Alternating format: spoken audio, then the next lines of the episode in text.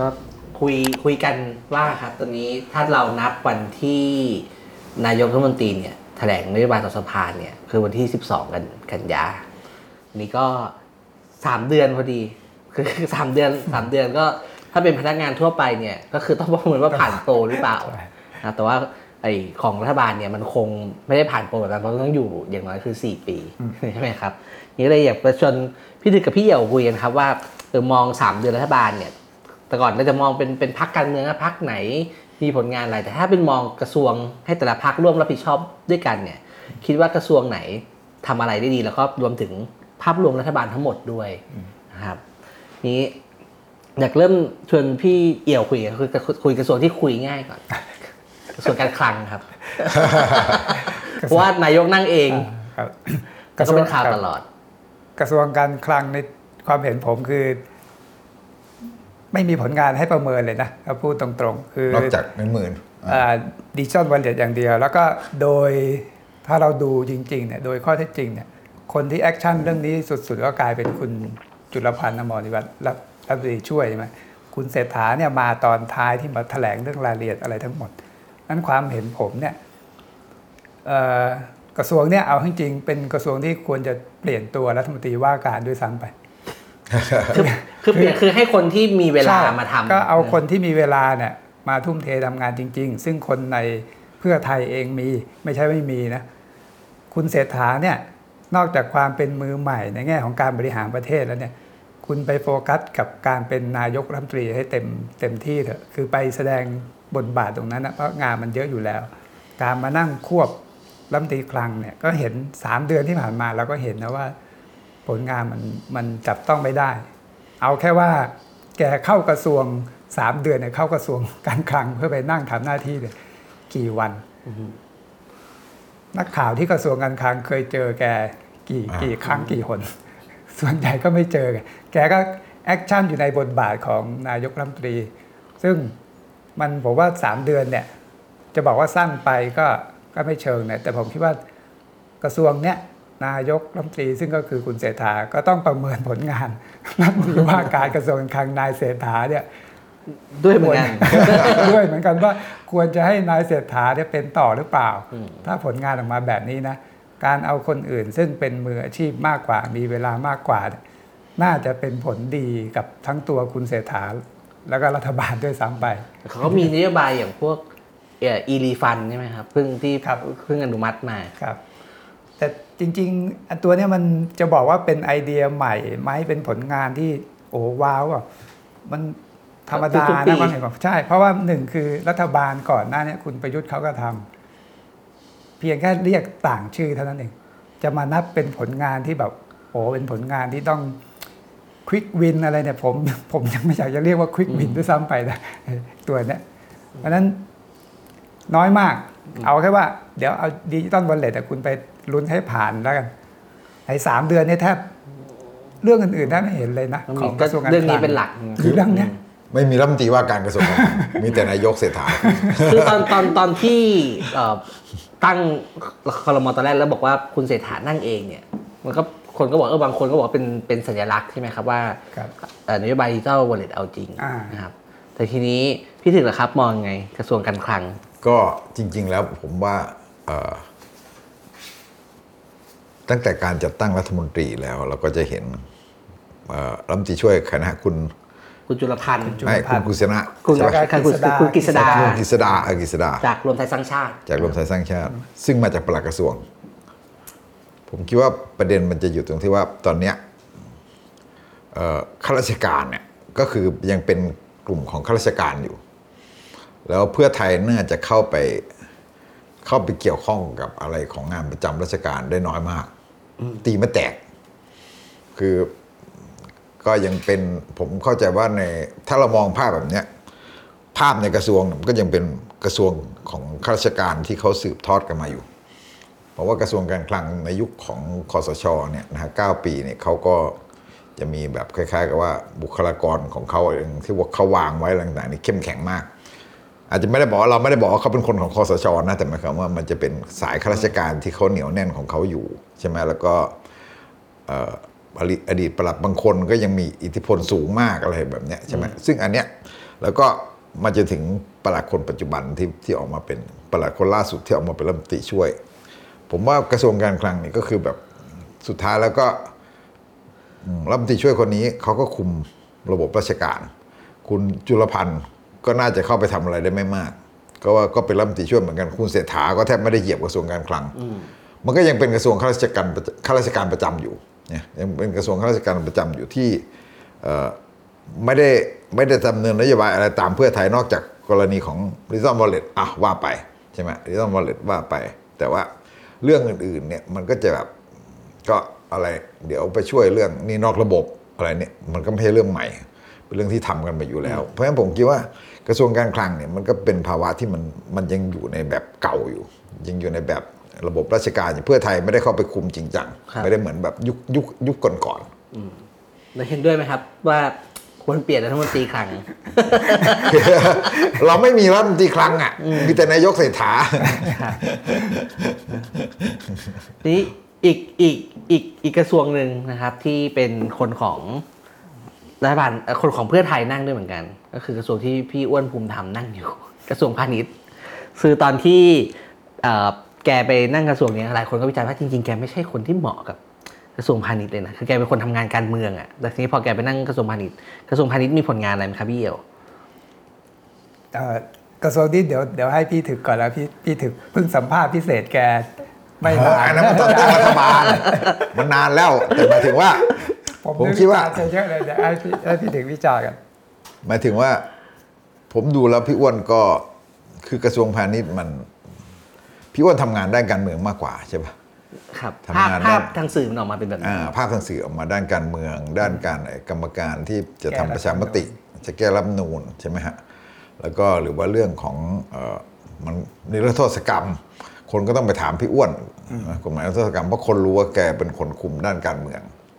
ส่วนไอ้ด้านพาณิชย์เนี่ยเท่าที่ดูก็มีอยู่แกก็ประกาศเรื่องการแก้กฎหมายเรื่องอะไรต่างๆที่มันจะแ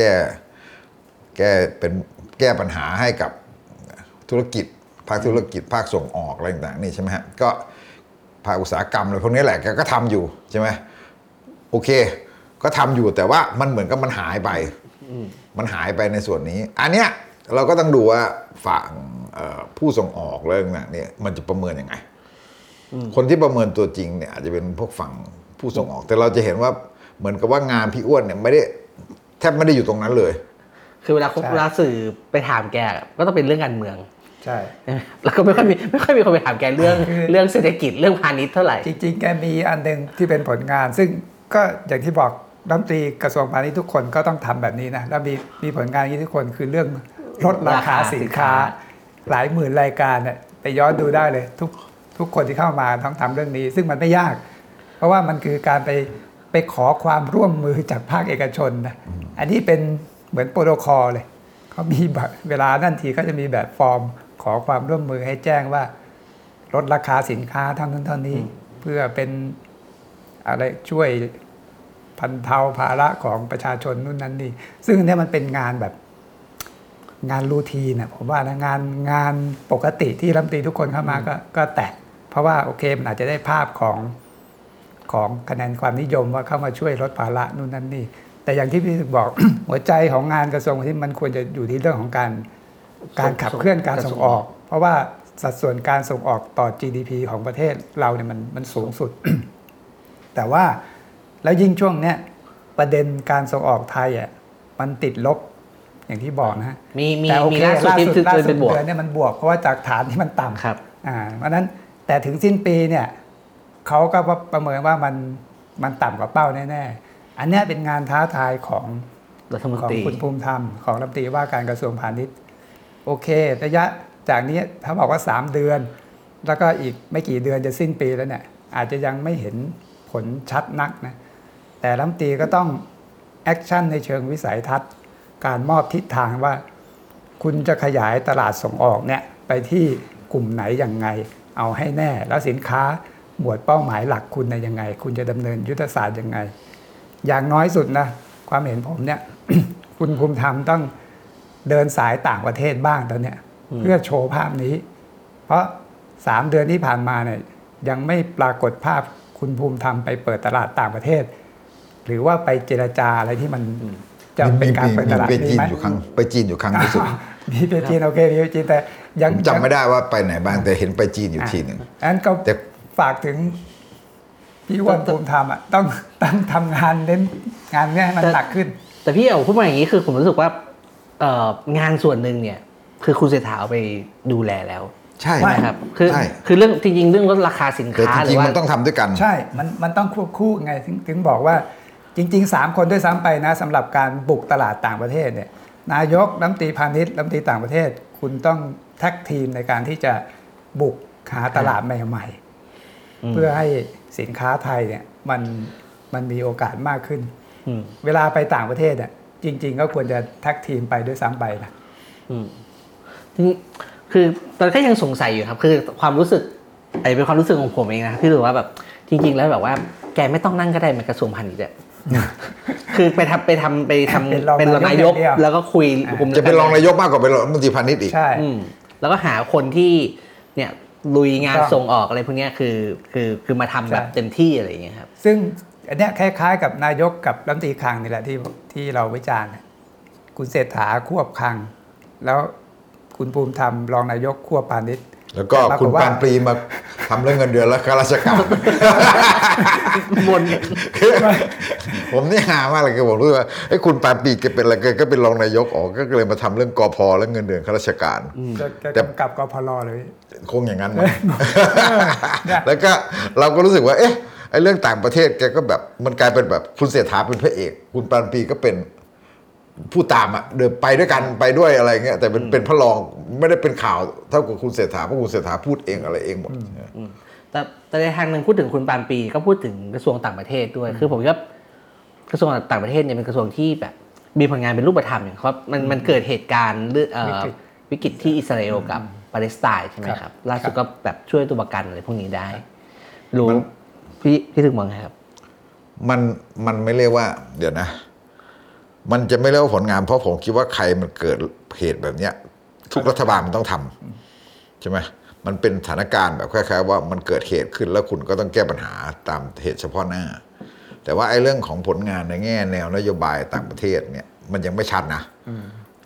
ท่าทีต่อพม่าต่ออะไรอย่างเงี้ยเป็นไงวันก่อนก็ยังไปประชุมที่จีนคุณปานปรีก็ไปเจอกับรัฐมนตรีต่างประเทศพม่าซึ่งในสถานการณ์อย่างเงี้ยที่ฝ่ายต่อต้านเขากำลังลุกอยู่อะไรอย่างเงี้ยมันก็เหมือนแบบเอ๊ะภาพมันยังไงแหมถึงแม้ว่าเวลาภาษาการทูตมันจะพูดกลางๆนะแต่เหมือนกับว่าเราก็ไปเจอนะมันก็ไม่ค่อยดีเท่าไหร่อะไรเงี้ยครับใช่ไหมฮะแล้วก็คือไทยก็เป็นตัวที่แบบตั้งแต่ยุคคุณดอนอ่ะมันก็เป็นลักษณะแบบนี้อยู่แล้วคือพยายามจะไม่เล่นไม่เดินตามแบบมติอาเซียนเนี่ยแล้วเราก็เหมือนกับว่าพอตั้งแต่เป็นรัฐบาลเศรษฐาก็ไม่ได้เปลี่ยนขนาดนั้นไม่ได้ยึดมติอาเซียนไม่ได้อะไรแบบนี้คือก็ยังแบบก้ำๆกึ่งๆกับพม่าอยู่อะแล้วถ้าพูดถึงโอเคมันก็คือนโยบายเขาก็จะเดินเรื่องการค้าเรื่องอะไรเป็นหลักแต่ว่ามันก็ตัวนี้มันยังไม่ได้ชัดไงฮะผลงานมันยังไม่ได้ชัดมันก็เหมือนกับคุณเศรษฐาไปเดินสายทั้งหมดนั่นแหละว่าตกลงแล้วใครมันจะมาลงทุนบ้างอะไรบ้างอะไรแบบนี้มันยังไม่ชัดแต่อันนี้เห็นด้วยคือประเด็นรับตีต่างประเทศถ้าเทียบว่าที่โชว์ผลงานในเชิงของรัฐมนตรีต่างประเทศได้สมบทบาทนะอยากให้ดูตัวอย่างคุณสุรินทร์พิสุวรรณหรือกระทั่งคุณสุรเกียรติเสถียรไทยอันนี้คือรัฐมนตรีต่างประเทศที่แอคชั่นในฐานะบทบาทรัฐมนตรีต่างประเทศได้ดีภาพของประเทศไทยในเวทีต่างประเทศและความสัมพันธ์ระหว่างประเทศในยุคของสองคนเนี่ยดูยิ่งยุคคุณสุรเกียรติที่ผมว่าโอเคนะเพราะประกอบกับมีคุณทักษิณเป็นนายกด้วยนั้นคุณปานปรีเนี่ยเอาจริงโปรไฟล์แกเนี่ยไม่ได้ด้อยอะไรกว่าคุณสุรเกียรติเท่าไหร่นะนี่ผมยังหวังนะว่าด้วยเวลาที่มากกว่า3เดือนขึ้นไปเนี่ยแกน่าจะมีบทบาทในการแอคชั่นเรื่องพวกนี้ให้มากขึ้นโอเคเรื่องการช่วยเหลือตัวประกันไทยจากวิกฤตอิสราเอลก็บอกว่าเป็นผลงานก็ได้เพราะอย่างไรก็โชว์ฝีมือในเชิงของการเจรจาทั้งใต้ดินบนดินอะไรจนช่วยได้นะแต่ให้มันครบเครื่องก็คือช่วยให้ได้ทั้งหมดที่ยังเหลืออยู่เร็วๆที่สุดนั่นแหละจะทำให้พูดได้เต็มปากว่าเป็นผลงานที่น่ายกย่องแต่เรื่องจุดยืนแต่ให้ความจริงก็เห็นใจนะเพราะว่า โลกยุคปัจจุบันเนี่ยมันเป็นโลกที่แบบว่ามันสู้กันไปสู้กันมาเยอะมากแล้วแบบมันจริงๆเราก็ถ้าเราบอกว่าในเราจุดยืนแบบสิทธิมนุษยชนแบบประชาธิปไตยเนี่ยเราก็ต้องด่าฮามาสแล้วเราก็ต้องด่าอิสราเอลแล้วเราก็ด่ารัสเซียที่มันบุกยูเครนอะไรเงี้ยใช่ไหมคือเสร็จแล้วเราก็ต้องไปด่าอเมริกาด้วยที่มุ่งหนุนอิสราเอลอะไรเงี้ยใช่ไหมคือเสร็จแล้วด่าจีนด้วยอะไรแต่เรื่องอิสราเอลจีนก็ถูกอีกอะไรเงี้ยคือเรื่องแบบเนี้ยบางทีเวลาที่มันเป็นรัฐบาลมันอาจจะแสดงออกลำบากแต่มันควรจะแบบว่าใช่ไหมคือมันมีจุดบ้างมีจุดยืนบ้างอย่างเช่นพม่ามันใกล้เราพม่าเนี่ยมันเป็นเรื่องใกล้เราแล้วแบบว่ามันควรจะมีจุดยืนที่ชัดเจนมากขึ้นกว่ายุคสมัยของคุณดอนแต่ในทางนึงเนี่ยผมว่าอันนึงที่ผมสังเกตแล้วคิดว่าเป็นข้อเด่นนะครับอย่างน้อยถ้าเทียบกับยุคคุณประยุทธ์เนี่ยคือผมรู้สึกไทยเนี่ยกลับไปเขาเรียกอะไรกลับไป engage กับเวทีโลกมากขึ้นก็คือเป็นคุณเศรษฐาบวกคุณปานตีนี่แหละมีเวทีไหนก็ไปเองอะไรเงี้ยแล้วก็คนเขาเห็นอยู่ว่าแต่ยังมันเป็นเวทีเรื่องการค้าเป็นการเน้นเป็นเรื่องการค้าใช่ไหมไปแล้วยังกลับมาเล่าได้ว่าคุณไปทำอะไรต่างกับยุคคุณประยุทธ์ที่ไปนะคือกลับมาก็ตกลงคุณประยุทธ์ไปทำอะไรไปคุยอะไรมั่งนอกจากไปถลกถุงเท้าต่อหน้าเวทีไปจับมือกับผู้นำโลกแล้วเอารูปกับถ่ายกับเมืองไทยบอกว่านี่ไปเมืองนอกแล้วนะแล้วก็เป็นรัฐบาลที่จริงๆไปต่างประเทศค่อนข้างบ่อยในช่วง3เดือนแรกผมก็ว่าคือภาพลักษณ์ดีกว่าคุณประยุทธ์แหละชัดเจนแล้วมันมีผลงานของงานที่ทำให้ดูประเทศมันดูดีขึ้นอะไรอย่างเงี้ยอันนี้เราโอเคมันก็เพียงแต่ว่ามันยังไม่ได้อะไรมากกว่านี้มันยังไม่ได้ถึงระดับที่ควรจะเป็นแต่ก็มี potential อยู่นี้มาถึงอีกกระทรวงนึงครับอันนี้กระทรวงที่คนก็จับตาเยอะเหมือนกันแต่ผมก็เงียบกว่าที่คนจับตามหาดไทยมีคุณอนุทินเป็นเจ้ากระทรวงใช่ไหมครับแล้วก็มีคุณเกียงศักดิ์ของเพื่อไทยคุณทรงศักดิ์ทองศรีภูมิใจไทยแล้วก็คุณชาดาไทยเศรษฐ์เป็นรัฐมนตรีช่วยเห็นผลงานที่เป็นรูปธรรมมั้ยครับมีครับนี่ไงนี่นอกระบบนี่นอกระบบไงโอเคครับผมจะเอาชวนหาว่าไม่ใช่ผลงานคุณเศรษฐานะผมไปดูตามป้ายต่างจังหวัดเป็นรูปอนุทินเต็มไปหมดเลยแล้วก็วันประชุมวันก่อนปลัดกระทรวงมหาดไทยประชุมก็มีคุณอนุทินมีทีมภูมิใจไทยเขานั่งเพียบเลยเราก็นึกขำเดี๋ยวนะนี่ผลงานคุณเศรษฐาและคุณอนุทินผมมีเพื่อนไปสังเกตการอยู่เรื่องระบบเนี่ยเพราะว่าคนไกลที่ใช้จริงคือศูนย์ดำรงธรรมใช่นะครับแล้วก็คือให้คนเนี่ยเข้าไปลงทะเบียนแล้วก็เขาก็จะถามว่าใครเป็นเจ้าหนี้คุณก็คือต้องเข้าใจว่าแบบหนี้นอกระบบเนี่ยหลายคนเนี่ยไม่รู้นะครับว่าเจ้าหนี้เป็นใครเพราะบางทีมันโทรจากเบอร์ที่ติดตามเสาไฟฟ้าอะไรอย่างเงี้ยคือไม่รู้ว่าสุดท้ายแล้วยังไงแล้วจริงๆที่ศูนย์ดำรงธรรมเขาจะทำเนี่ยคือเรียกเจ้าหนี้กับลูกหนี้เนี่ยมาไกลเกลี่ยกันมาปรับอัตราดอกเบี้ยอะไรอย่างนี้ได้ไหมนะครับแต่ตอนนี้ก็เลยยังไม่ชัดว่าไอ้นโยบายแก้หนี้นอกระบบเนี่ยมันสุดท้ายหน้าตามันจะออกมาเป็นยังไงพอลงทะเบียนอะไรพวกนี้เสร็จแล้วอะไรอย่างเงี้ยครับจริงนอกเหลือจากเรื่องแก้หนี้นอกระบบอีกเรื่องนึงที่ผมว่าเขาพูดบ่อยมากนะแล้วก็กลายเป็นเหมือนจะเป็นวิสัยทัศน์ของกระทรวงมหาดไทยยุคนี้คือเรื่องเน้นที่จะทำให้คนไทยเนี่ยภาคภูมิใจในความรักชาติศาสนาพระมหากษัตริย์เรียนประวัติศาสตร์ใช่ครับนี่ตอนนี้จะไปถึงมอบให้โรงเรียนในอบจอะไรทั้งหลายเนี่ยต้องเน้นหลักสูตรวิชาประวัติศาสตร์หน้าที่พลเมืองอะไรพวกนี้นะแล้วอีกอันหนึ่งก็คืออันนี้ไม่แน่ใจว่าก็เหมือนแซวแกนะเป็นข่าวใหญ่ด้วยก็คือจับน้องเขยคุณชาดาก็เงียบหายไปแบบผู้มีอิทธิพลจากผู้มีอิทธิพลก็ประเดิมด้วยน้องเขยของคุณชาดาไปรัฐมนตรีช่วยเปิดผับตีสี่นี่จะถือว่าเป็นผลงานกันด้วยไหมอนุญาตให้เปิดผับผมก็เห็นพี่อ้วนไปออกข่าวมันเนี่ยผมยังขำอยู่ว่ามันเกี่ยวอะไรกับพี่อ้วนที่เป็นรัฐมนตรีพาณิชย์วะเนี่ยเพราะแกเป็นรัฐมนตรีของรองนายกความมั่นคงนะแกก็คุมเรื่องนี้ใช่ป่ะประเภทแบบเนี่ยวัดแอลกอฮอล์ถึงเท่าไหร่นะ50ใช่ไหมให้ญาติมารับต้องจัดรถไม่ว่าจัดรถให้อะไรอย่างเงี้ยไม่งั้นร้านผิดว่าเนี่ยผมจะสงสัย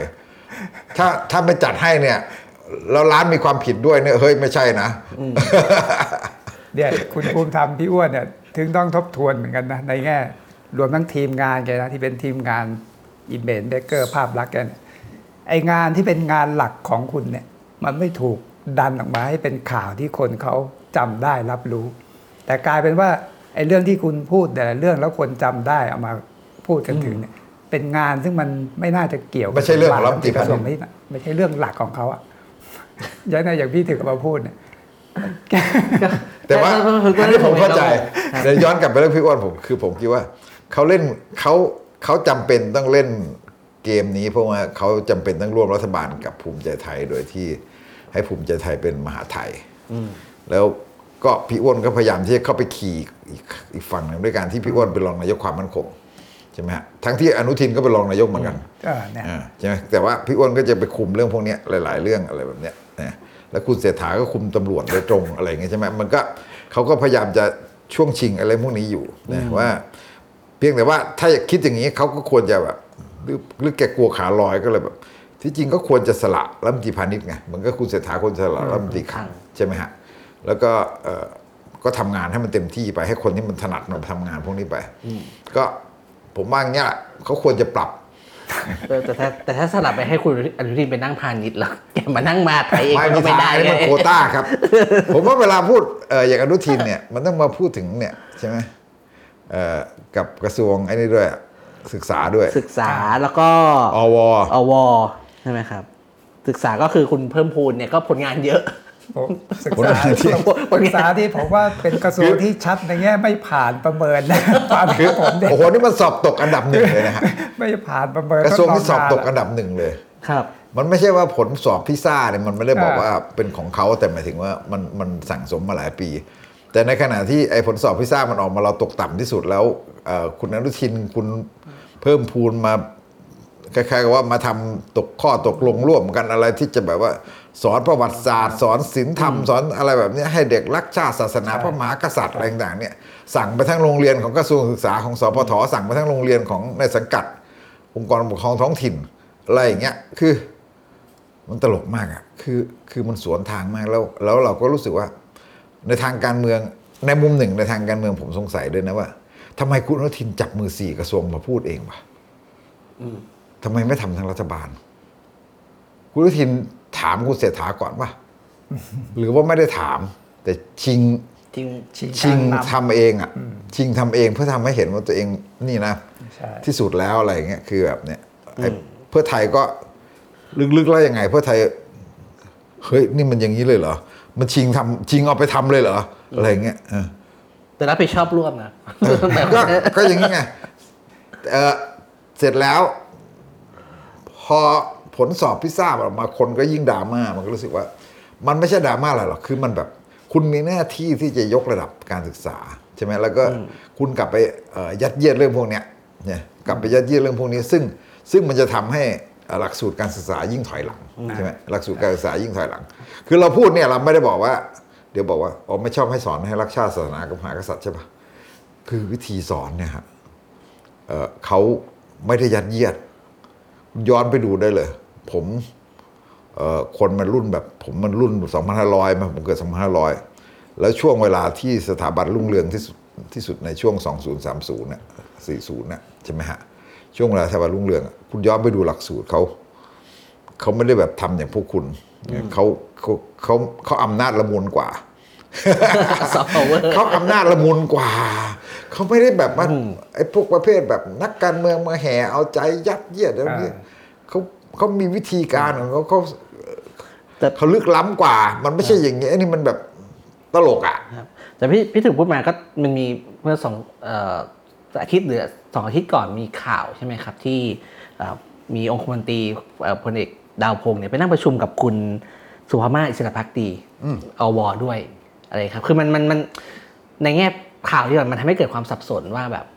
มาในฐานะแล้วนั่งหัวโต๊ะนะคะที่คุณสุภามานี่ก็นั่งเป็นอยู่ข้างๆอะไรอย่างเงี้ยครับผมก็เราไม่รู้ว่ามันเกิดอะไรขึ้นแต่ว่าภาพที่ออกมาตอนนี้มันเป็นอย่างนี้แล้วก็ถูกตีความแบบนี้คุณดาวพงษ์ก็เป็นรัฐมนตรีศึกษาครับก็ ให้คำแนะนำได้แต่ว่าทีนี้เวลาที่มันออกมาก็คือก็ต้องให้ชัดเจนว่ามันเป็นงานของรัฐมนตรีไปขอคำปรึกษาอะไรนะใช่ไหมแต่ว่ามันก็ต้องเป็นความรับผิดชอบของรัฐมนตรีแต่ว่าดีสุดก็คือด้วยตำแหน่งที่เป็นอยู่ปัจจุบันก็คือเป็นองคมนตรีอ่ะคือไม่มายุ่งเลยดีกว่าจริงๆคุณเพิ่มพูนอ่ะคือนอกจากไม่ใช่ประเด็นเรื่องพิซซ่าอย่างพี่ถือว่าแล้วเนี่ยเวลาแกแสดงวิสัยทัศน์ในเชิงของการปฏิรูปการศึกษามันไม่สอดคล้องกับสิ่งที่แกแสดงไงอย่างเรื่องของหนี้ครูเรื่องหนี้ครูนี่นะแกก็จะยังอุตส่าห์โยงไปเรื่องเศรษฐกิจพอเพียงจนได้อีกหรือเรื่องล่าสุดเรื่องจะให้ครูเขียนบทความเขียนเรียงความตามรอยความภาคภูมิใจในการตามรอยเบื้องพระยุคลบาทซึ่งอันนี้มันไม่สอดคล้องกับความมุ่งหวังของสังคมที่เขาต้องการเห็นความคิดในเชิงของการปฏิรูปการศึกษาว่าคุณจะยกระดับมาตรฐานการศึกษาไทยเนี่ยให้มันก้าวหน้าแข่งขันได้กับโลกแค่ไหนยังไงไม่ใช่แค่เรื่องของผลพิซซ่าเอาแค่เรื่องภาษาอังกฤษคุณก็ลังท้ายอาเซียนแล้วนะตอนนี้ที่ผลทดสอบล่าสุดแพ้ทุกชาติในอาเซียนเนี่ยคือพอมีเรื่องพวกนี้มาคุณเห็นข่าวไหมผมพยายามหาข่าวนะแล้วคุณเพิ่มพูนมีความเห็นกับเรื่องนี้ยังไงไม่มีค่อยมีคนที่ออกมาพูดเยอะที่สุดเรื่องนี้กลายเป็นรัฐมนตรีช่วยเนี่ยมันต้องบอกว่าชื่ออะไรผมจำไม่ได้แต่ไปไล่ดูนะฮะรัฐมนตรีช่วยเนี่ยเป็นคนที่พูดเรื่องการศึกษาตอนผลสอบพิซซ่าเนี่ยที่แบบ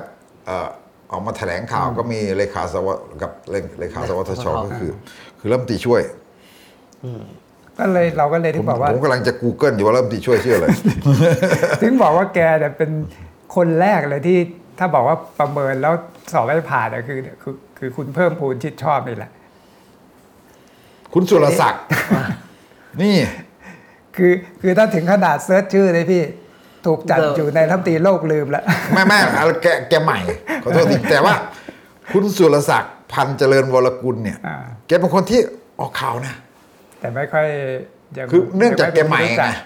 ก็แบบมันก็ยังไม่ได้มีอะไรโดดเด่นด้วยก็แบบแต่ว่าแกเป็นคนมาพูดเรื่องพวกนี้แทนหมดเลยนะซึ่งผมก็ขำว่าเฮ้ยตกลงเนี่ยไอ้นี่มันเรื่องใหญ่นะใช่คือมันเป็นเรื่องใหญ่ที่รัฐมนตรีศึกษาเขารัฐมนตรีศึกษารัฐมนตรีอวเนี่ยนะต้องรับมือนะเพราะปัญหาของกระทรวงศึกษามันมีตั้งแต่เรื่องหลักสูตรเรื่องโครงสร้างไอ้นู่นไอ้นี่กันอะไรต่างๆเยอะไปหมดอวนี่ก็มีปัญหาเต็มไปหมดอาจารย์ก็จะลาออกกันหมดแล้วอย่างจะแบบว่าต่อไปนี่รับคนเข้าเป็นอาจารย์ต้องวัดเรื่องจริยธรรมเรื่องความรักชาติรักสถาบันโอ้โหแบบคืออาจารย์ที่เขาเป็นอยู่ตอนเนี้ยแบบที่มันมหาลัยออกนอกระบบแล้วไปบอกว่าคุณจะเอาแรงกิ้งสูงๆบอกให้ไปต้องทำวิจัยส่งงานกับวารสารที่มันแบบต้องเสียตังค์ลงไประบบเติมมันมีปัญหาแล้วเติมปัญหาใหม่ครับแล้วไม่ได้สนใจเรื่องพวกนี้เลยเหรออะไรอย่างเงี้ยแล้วขอโทษทีเถอะรัฐมนตรีอวนี่ก็อยู่ผิดกระทรวงอีกก็แกควรจะอยู่กระทรวงแฟชั่นแหละแกแต่งตัวเก่งแกมาแบบว่าแกบอกว่าโฆษณาผ้าไทยรู้สึกของแกจะเป็นแฟชั่นผ้าไทยพูดถึงภูมิใจไทยคือผมดีเฟนให้ภูมิใจไทยเนี่ยมีผลงานอยู่สัปเหร่อไอ้คุณเดี๋ยวคุณอะไรนะคุณโต้งไงเขาเป็นโฆษกกระทรวงศึกษานะครับใช่แกแล้วก็เราก็ชวนแกมาพูดเรื่องนโยบายการศึกษาแค่จริงๆแกก็พยายามสนใจเรื่องการศึกษาน่าจะเป็นคนที่สนใจครับผมแล้วก็จริงๆแกเป็นคนค่อนข้างโอเพนนะเปิดกว้างคุยอะไรเงี้ยผมก็ไม่แปลกใจว่าทำไมแกลงทุนกับสัปเหร่ออะไรอย่างเงี้ยครับแต่ก็ไม่ได้เยอะนะครับไม่ใช่บางคนไปเข้าใจว่าเขาเป็นนายทุนผมเข้าใจว่าเขาลงช่วยส่วนหนึ่งช่วยในแง่ที่ให้ขอมาถ่ายที่ศรีสะเกษใช่ป่ะใช่แต่ว่าโดยวิธีคิดอะไรอย่างเงี้ยก็ใช้ได้อยู่ดูน่าจะเป็นนักการเมืองก้าวหน้าที่สุดในพรรคภูมิใจไทยคุณโต้งในเชิงของความคิดภูมิใจไทยเนี่ยพูดจริงๆเถอะมันเป็นพรรคการเมืองที่ไม่มีติงแตงไม่มีนักวิชาการไม่มีอะไรแบบนี่เลยคือเขา ใช่ไหมเขาดิบๆแบบคล้ายๆกับว่ามาจากบ้านใหญ่ระบบอุปถัมภ์แล้วก็มารวมตัวกันโดยที่คล้ายๆกับว่าเขาไม่เคยมีแนวคิดเรื่องการบริหารประเทศเรื่องอะไรที่มันแบบเขาถึงเป็นใหญ่ไม่ได้เขาถึงเป็นอันดับหนึ่งอย่างยากไงแล้วก็เหมือนกับแบบว่าเขารู้แต่เรื่องคมนาคมเรื่องอะไรแบบนี้เข้ามาแบบเตรียมจะมานั่งคมนาคมเรื่องการจัดการเรื่องการประมูลเรื่องอะไรต่างๆแล้วก็เขาไม่เคยมีไอเดียเรื่องอื่นเรื่องการศึกษาก็ไม่มีนโยบายการศึกษามีข้อเดียวตอนหาเสียงอะแล้วดันเป็นคนที่พูดเรื่องนโยบายการศึกษาน้อยที่สุดแล้วดันมาคุมศึกษากับอว.เขาไม่เคยมีนโยบายเรื่องพัฒนาอะไรนู่นนี่อะไรต่างๆเป็นพรรคที่ไม่มีเรื่องพวกนี้เลยคือพรรคการเมืองแบบผมไม่รู้จะเรียกว่าอะไรใครมีฝากนักวิชาการลองไปสรุปว่าที่บอกเป็นพรรคที่มันไม่มีเรื่องพวกนี้เลยอ่ะเรายังเห็นประชาธิปัตย์เราจะมีประชาธิปัตย์จะมีนโยบายแบบพวกมีผู้รู้ทางเศรษฐกิจทางอะไรต่างเทคโนแครดต่างๆเพื่อไทยก็ยังมีก้าวไกลนี่เยอะอะไรเงี้ยใช่ไหมฮะพลังประชารัฐอาจจะคล้ายๆกันแต่ว่าก็คือมันเพิ่งพรรคใหม่แต่ภูมิใจไทยเนี่ยถ้ามันจะอยู่ยาวเนี่ยมันเป็นพรรคใหญ่ที่ไม่มีอะไรแบบนี้เลยแต่ผมก็เขาไม่มีthink tankอย่างพี่ว่าแต่เขามี Big Brother ท่านแหละ มันเป็นระบบนั่นเลยแต่ผมมีข้อสังเกตผมก็แบบตอนนี้เหมือนกับภูมิใจไทยใช้โมเดลคุณเนวินใช่ไหมคือใช้อำนาจแล้วก็บารมีส่วนตัวเนี่ยในการแบบบูสต์แล้วก็บูสต์คือมีเขาเรียกว่าอะไรในเชิงบวกเลยนะเหมือนคุณเนวินทำเศรษฐกิจสร้างสรรค์ใช่ไหมครับคุณโต้งเนี่ยก็ทำสับเปลือคือผมรู้ว่าแบบนักการเมือง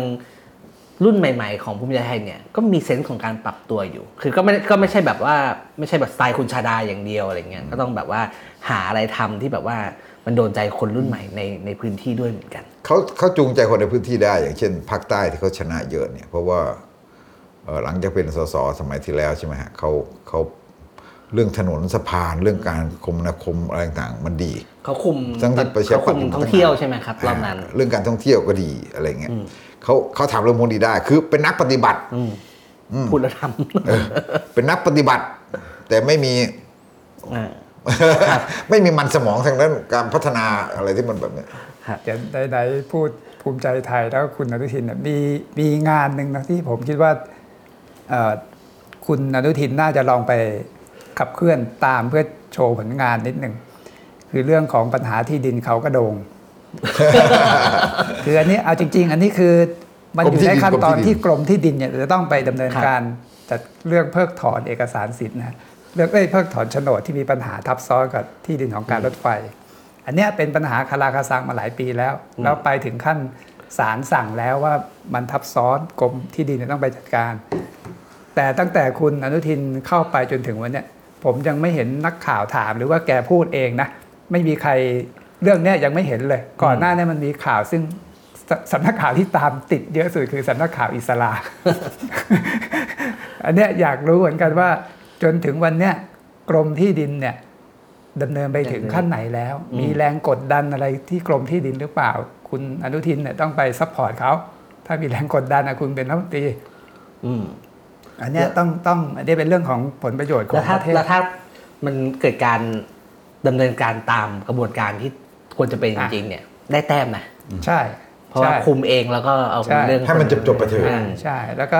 มันจะชัดเลยว่าเอ้ยดูดิพรรคเราไม่ใช่ว่าพอเป็นเรื่องของพวกพ้องแล้วเราไม่กล้าไม่อะไรคือถ้ามันเป็นเรื่องถูกต้องก็ต้องจัดการพูดถึงภูมิใจก็มีนึกถึงอีกส่วนหนึ่งแล้วพี่ถึกพูดเรื่องทิงแทงด้วยจริงกระทรวงนี้เป็นกระทรวงที่ต้องใช้เรื่องนโยบายเรื่องอะไรมากนะครับแต่ว่าคนไม่ค่อยนึกถึงอะไรก็คือกระทรวงแรงงานมีคุณพิพัฒน์รัชกิจประการเป็นรัฐมนตรีมีผลงานอะไรไหมครับ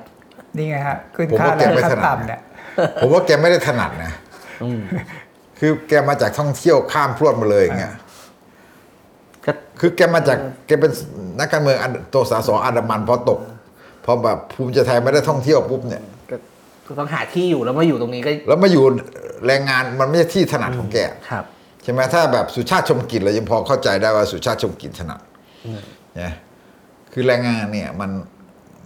มันเป็นอย่างนั้นจริงๆนะคือมันเป็นกระทรวงที่แบบว่ามันไม่ใช่เรื่องของเราอย่าไปมองแบบ นักสิทธิแรงงานเนี่ยอยู่ปีกหนึ่งที่จะเรียกร้องที่อะไรต่างๆเนี่ยใช่แต่สหภาพแรงงานที่เป็นตัวเป็นตนที่ประเภทหรือตั้งงอกลากกันมา 20-30 ปีมันเป็นอีกกลุ่มหนึ่งซึ่งมันรัฐมนตรีอย่างสุชาติเขาคอนโทรลได้รัฐมนตรีอย่างสุชาติเขาคอนโทรลได้อะไรเงี้ยคือแบบเนี้ยแล้วก็มันก็มีราชการการดูแลเรื่องการคุมข้าราชการคุมอะไรผมว่าอย่างเช่นคุณเศรษฐาโวยเนี่ยคือมันเข้าใจได้ว่าค่าจ้างมันเป็นรายภาคีใช่ไหมฮะมีนายจ้างลูกจ้างมันมีรัฐครับคำถามก็คือว่าเอ้าแล้วถ้ารัฐบาลมีนโยบายจริงๆอ่ะตัวแทนของรัฐบาลใช่ไหมของกระทรวงแรงงานแล้วก็ของลูกจ้างมันต้องชนะนายจ้างสิใช่เพราะสัดส่วนรวมเยอะกว่าอยู่แล้วมัน10-5นี่แสดงว่ารัฐบาลโดยคุณเศรษฐาซึ่งประกาศ400 บาทเนี่ยซึ่งประกาศค่าแรง400 บาทไม่สามารถสั่งการลงไปถึงกระทรวงแรงงานแล้วไปถึงไปส่วนคนที่เข้าไปอยู่ในกรรมการแต่ล่าสุดนอกจากที่พี่ตั้งข้อสังเกตแล้วเนี่ยล่าสุดคือคุณพิพัฒน์เพิ่งให้สัมภาษณ์เนี่ยออกมาสวนแล้วว่ายืนยันว่าจะไม่มีการทบทวนจะยื่นไปตามไตรภาคีเพราะฉะนั้นที่คุณเศรษฐาบอกว่าไม่พอใจอะไรเนี่ยเดี๋ยวต้องวัดกันดูว่าพอเข้าครม.แล้วจะยังไงเพราะว่าถ้าเอาอ้างอิงตามกฎหมายจริงเนี่ยมันก็จบไปแล้วด้วยนะไตรภาคีจบแล้วมันทบทวนไม่ได้เนี่ยแล้วคุณเศรษฐาโอ้เล่นใหญ่อะเล่นใหญ่ออกมาพูดโอ้รับไม่ได้นู่นนั่นนี่แล้วจะยังไงเพราะคุณไม่ได้สั่งการกำชับให้มันตั้งแต่ต้นใช่ไหมเพราะคุณมันเป็นนโยบายหลักของรัฐบาลของพรรคคุณต้องทำให้ได้แต่พอปล่อยไปอย่างเงี้ยแล้วดูดิรัฐมนตรีสวนนายกอ่ะพี่ถึงว่าไงผมว่าสมองสองขั้นคือหนึ่งก็คือว่าเรื่องเนี้ยภูมิใจไทยโดยคุณพิพัฒน์จัดการโดยที่เขาก็รับฟังอะไรทางนายจ้างแล้วก็กับเมื่อทางลูกจ้างเขาแล้วเขาก็ไปคุยกับข้าราชการของเขาว่าเอางี้นะอะไรเงี้ยเหรอใช่ป่ะนโยบายเป็นอย่างนี้นะแล้วก็ซึ่งแปลว่าคุณเศรษฐาพรรคเพื่อไทยไปยุ่งกับเขาไม่ได้สั่งเขาไม่ได้เลยอย่างเงี้ยแล้วก็อันที่สองก็คือว่าหรือว่าคุณพิพัฒน์เองก็ยังคุมข้าราชการได้ไม่หมดด้วยเหมือนกันครับแต่ในทางการเมืองเนี่ยเพื่อไทยเสียหายนะเพราะว่าเพื่อไทยเนี่ยหาเสียงด้วยนโยบายค่าแรงใช่ไหมแล้วคนก็จำเพื่อไทยจากนโยบายค่าแรง300ด้วยตั้งแต่ยุคคุณยิ่งลักษณ์อะไรเงี้ยคือมันก็กลายเป็นแบรนด์ของพรรคเพื่อไทยเหมือนกันอันนี้พอทำไม่ได้หรือว่าทำได้น้อยกว่าที่คิดเนี่ยก็เสียหายทางการเมืองก็คุณขึ้นเงินเดือนข้าราชการเป็น18,000ไปแล้วอ่ะใช่ป่ะแต่2 ปีถึงบอกว่า2 ปีนะไล่ไป2 ปีก็คือจะเป็นปริญญาตรี18,000ใช่ป่ะแล้ว15,000เป็น18,000มันขึ้นกี่เปอร์เซ็นต์นะ20ใช่ป่ะประมาณ 20% ครับแล้วทำไมคนงานได้ขึ้น 1% 2% อย่างเงี้ยข้าราชการคุมได้คุณบอกว่าคือข้าราชการมันขึ้นเองได้ไงคือเพื่อไทยเข้าไปแล้วก็คุณปานปรีไปคุยกับคุณเศรษฐาก็อะไรมันขึ้นได้หมดอ่ะแต่พอเป็นแรงงานปุ๊บเนี่ยแรงต้านมันเยอะแล้วก็คือเนี่ยก็คือ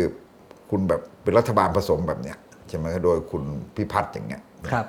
จริงๆเรื่องนี้เวลาย้อนไปคนก็ถามว่าก้าวไกลทำได้เหรอ450ผมก็คิดว่าก้าวไกลทำไม่ได้นะส่วนตัวผมนะผมไม่ค่อยอันนี้ผมคิดว่านโยบายก้าวไกลก็ค่อนข้างจะกระโดดไปหน่อยมันจะเจอแรงต้านจากนายจ้างเนี่ยจากนายจ้างเยอะมากเพราะว่าเขาจะแบกเยอะคือนายจ้างใหญ่เนี่ยมันไม่เท่าไหร่คือเราพูดถึงนายจ้างที่เป็นอุตสาหกรรมใหญ่มันเกิน450กันไปเยอะแล้วแต่ทีนี้พวกรายเล็กอ่ะจะมีปัญหาเพราะฉะนั้นเนี่ยจริงๆแล้วมันก็มีปัญหาจริงแหละแต่ว่าเขาต้องหามาตรการมาช่วยแต่อย่างน้อยที่สุดถ้าเราย้อนไปถ้าเขาจะขึ้นประมาณสักจากปัจจุบันไปเป็นสักยังไม่450แต่เป็นสัก400อย่างน้อยก็คุมกระทรวงแรงงานตอนที่เจรจากัน8 พรรคอ่ะก็ใกล้คุมกระทรวงแรงงานนะก็คุมเองก็ยังไงจริงๆก็มีโควต้าว่างอยู่คือเขาคุมเองไงตอนนั้นที่ตกลงกันกับเพื่อไทยอ่ะเขาคุมกระทรวงแรงงานเองใช่ไหมฮะครับแต่ตอนนี้คือเพื่อไทยพอมายอมอย่างเงี้ยนี่มันคือเวลาเราพูดถึงการแบบ อะไรข้ามขั้วตบัดสัตว์อะไรเราไม่ได้บอกว่ามันมีปัญหาแค่แบบเรื่องจุดยืนทางการเมืองมันมีปัญหาตรงนี้ด้วยไงคุณไม่ได้กระทรวงแรงงานอ่ะคุณไม่ได้กระทรวงมหาดไทยอ่ะคุณโดนขี่หมดเลยครับแล้วก็ผมยิงแถมไปหน่อยก็ได้กระทรวงพลังงานอย่างเงี้ยคือจะไปพอดีคือจะต้องบอกกับค่าไฟคุณพีรพันธ์นั่งอยู่ตอนนี้ค่าไฟไงคุณเสถาโวยค่าไฟนี่คุณเสถาโวย2เรื่องคนล้อกันเต็มไปหมดเลยโวยเรื่องค่าแรงกับค่าไฟแล้วคุณเสถาทำอะไรได้ฮะคือจริงๆอ่ะแกเป็นไอ้นี่อย่างแรงงานแกอาจจะไม่เกี่ยวโดยตรงแต่ว่าค่าไฟเนี่ยนายกเนี่ยเป็นประธานกพช.ในที่สุดเนี่ยประธานกพช.มีอำนาจที่จะนั่นได้นะแต่ประเด็นค่าไฟอย่างที่พี่ถึกว่าเนี่ยคือจะบอกว่าชอบออกมาโฆษณาว่าเป็นผลงานนะตอนที่ประกาศแรกๆเป็นควิกวินโอ้โหกองเชียร์ก็คุยใหญ่โตเนี่ยลดค่าไฟเห็นไหมค่าของชีพนั่นนี่แต่ก็อย่างที่เราเห็นล่าสุดคุณลดเหลือ 3.99 ถึงแค่สิ้นปีที่ปรากฏว่าพอถึงมกราคุณเล่นดีดกลับขึ้นไปอ่ะแพงกว่าเดิมอีกโอเคที่บอกว่ากบพ. 4.68 จะขึ้นเป็น 4.68 ที่เขาเลือกนะแล้วคุณเศรษฐาบอกว่ารับไม่ได้จะกดลงมาให้เหลือ 4.10 ถ้าผมจำผิดนะที่แกพูดประมาณเนี่ยจะถามว่าจะทำด้วยวิธีไหนคุณจะใช้วิธีแบบเดิมก็คือยื่นหนี้กฟผ.เนี่ยเหมือนวิธีการผ่านๆมาเนี่ยก็ใช้ยื่นหนี้กฟผ.มันก็หนี้มันก็ท่อไปคือมันสุดท้ายมันต้องจ่ายอยู่ดีในที่สุดคุณก็ต้องจ่ายอยู่ดีแต่ทั้งพีรพันธ์รัฐมนตรีพลังงานทั้งตัวคุณเศรษฐาไม่เคยพูดถึงเรื่องคุณพีรพันธ์มีพูดบ้างนะแต่ตัวคุณเศรษฐาเนี่ยไม่เคยพูดเลยเรื่องว่าคุณจะแก้ในเชิงโครงสร้างที่เขาพูดกันเนี่ยยังไงแล้วโครงสร้างไม่ใช่คำพูดลอยๆพูดให้มันสวยหรูนะมันมีแนวทางที่นักวิชาการแล้วก็คนในวงการเขาเสนอกันไว้แล้วว่าคืออะไรใช่ไหมเรื่องค่าก๊าซที่มาใช้ผลิตก๊าซจากอ่าวไทยก๊าซนำเข้าจากต่างประเทศคุณเอามาหารเฉลี่ยเพื่อให้มันการผลิตค่าไฟเนี่ยต้นทุนมันจะถูกลงอย่างก้าวไกลศึกษาเขาบอกถ้าปรับตรงเนี้ยลงได้อีกตั้ง75สตางค์นะผมจำไม่ผิดนะยังมีเรื่องอันนี้เรื่องเจรจาสัญญาของรับซื้อค่าไฟพร้อมจ่ายอันเนี้ยเขาก็ไม่เคยพูดคือมันมีอยู่3ตัวที่จะลดได้คือเรื่องปรับโครงสร้างค่าก๊าซใช่ไหม2คือเรื่องปรับเรื่องของสัญญาในการคิดราคาค่าพร้อมจ่ายจากบริษัทโรงไฟฟ้าทั้งหลายอันที่3คือทบทวนไออัตราไฟสำรองอันที่คุณจะไปซื้อเพิ่มอยู่เนี่ยเขาบอกว่ามันเกินสำรองแล้วพวกเนี้ยคือผมก็ยังไม่ได้ยินสักทีว่าในที่สุดเนี่ยรัฐบาลเนี่ยมีแนวคิดเรื่องนี้ยังไงตอนแรกนี่ดูดีนะตอนที่คุณพีรพันธ์เขาเชิญพรรคก้าวไกลไปหารือเลยพี่ไปนำเสนอว่ามีแนวทางที่จะนำเสนอยังไงบ้างก้าวไกลก็ไปนะแล้วก็เห็นข่าวคุยเสนอไปอย่างนี้แต่รัฐมนตรีทำอะไรก็ไม่รู้คือกกค่าไฟมันกำหนดโดยกกพ.ซึ่งเราต้องพูดเนี่ยไอเนี่ยปัญหาโครงสร้างอีกแหละกกพ.มันเป็นองค์กรกึ่งมันเรียกว่าอะไรมันกึ่งอิสระมันภาษาเขาเรียกว่าอะไรไม่รู้แต่มันก็ยังขึ้นกับรัฐบาลมันไม่ใช่องค์กรอิสระแบบพวกปปช.กกต.แต่ว่านี่มันมาจากรัฐประหาร49นะมันเป็นกฎหมายปี5051ปี51เราเข้าใจว่าพวกเทคโนแครตในรัฐบาลออกแบบไว้เป็นคนออกแบบไว้สุรยุทธ์ยุคคุณสุรยุทธ์อะใช่ไหมฮะแล้วก็การสรรหาการแรงงานเนี่ยใช้พวกปลัดกระทรวงพลังงานปลัดกระทรวงอุตสาหกรรมปลัดกระทรวงอะไรพวกนี้เป็นกรรมการสรรหาเป็นหลักใช่ไหมเป็นกรรมการสรรหาเป็นหลักก็ตัวแทนนู่นนี่อะไรแบบนี้แหละแล้วก็มาส่งให้รัฐมนตรีแล้วก็นำเสนออะไรเงี้ยใช่ไหมคือกกพ.เนี่ยชุดปัจจุบันเนี่ยยังมาจากม.44ด้วยนะโหตั้งแต่โอเคครับใช่ตั้งจากม.44อยู่6 ปีแต่ว่ามีการจับสลากออก3 ปีตอน3 ปีนี่ไม่แน่ใจว่าใช้วิธีสรรหาแบบไหนแต่ว่าก็แต่ว่าตัวประ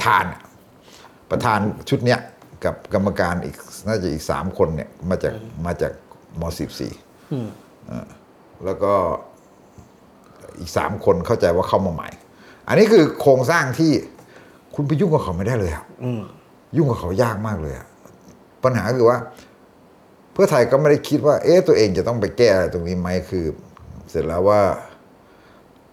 แก้กฎหมายแก้โครงสร้างตัวนี้เหมือนหรืออะไรไหมผมคิดว่าเพื่อไทยคิดแบบไหนหรือเปล่าวิธีคิดแบบเพื่อไทยคือเราจะเอาอเมซอนเอาอะไรพวกนี้เข้ามาเพื่อตั้งคลาวใช่ป่ะมาตั้งมาพังฐานในบริษัทในประเทศไทยแล้วทำคลาวเพราะคลาวมันใช้ไฟเยอะมากเนี่ยมันต้องงานไฟฟ้าคนมาใช้เพื่อให้ค่าไฟมันมีคนหารเพิ่มขึ้นเพื่อให้มันมีคนหารไฟเพิ่มขึ้นฉลาดก็ฉลาดอยู่นะวิธีแบบเนี้ยบางคนก็บอกเนี่ยไอ้พวกก้าวไกลคิดไม่เป็นอ่ะไม่ได้อย่าไปว่าเขาอีกทำยังไงเขาคิดไม่เป็นแต่หมายถึงว่าวิธีคิดแบบเพื่อไทยก็คือว่าปัญหาโครงสร้างพักมันไว้ก่อนพยายามทำคล้ายๆกับว่าหาอะไรมาแก้เรื่องพวกนี้ก่อนแบบแก้ไปเรื่อยๆมาแก้ปัญหาแบบนี้ไปด้วยก็โอเคสุดท้ายมันก็พิสูจน์กันว่ามันเวิร์กไหมถ้ามันเวิร์กคือเขาก็รับคำชมไปแล้วก็เข้ามาใช้ใช้ไฟอะไรไปก็ว่ากันได้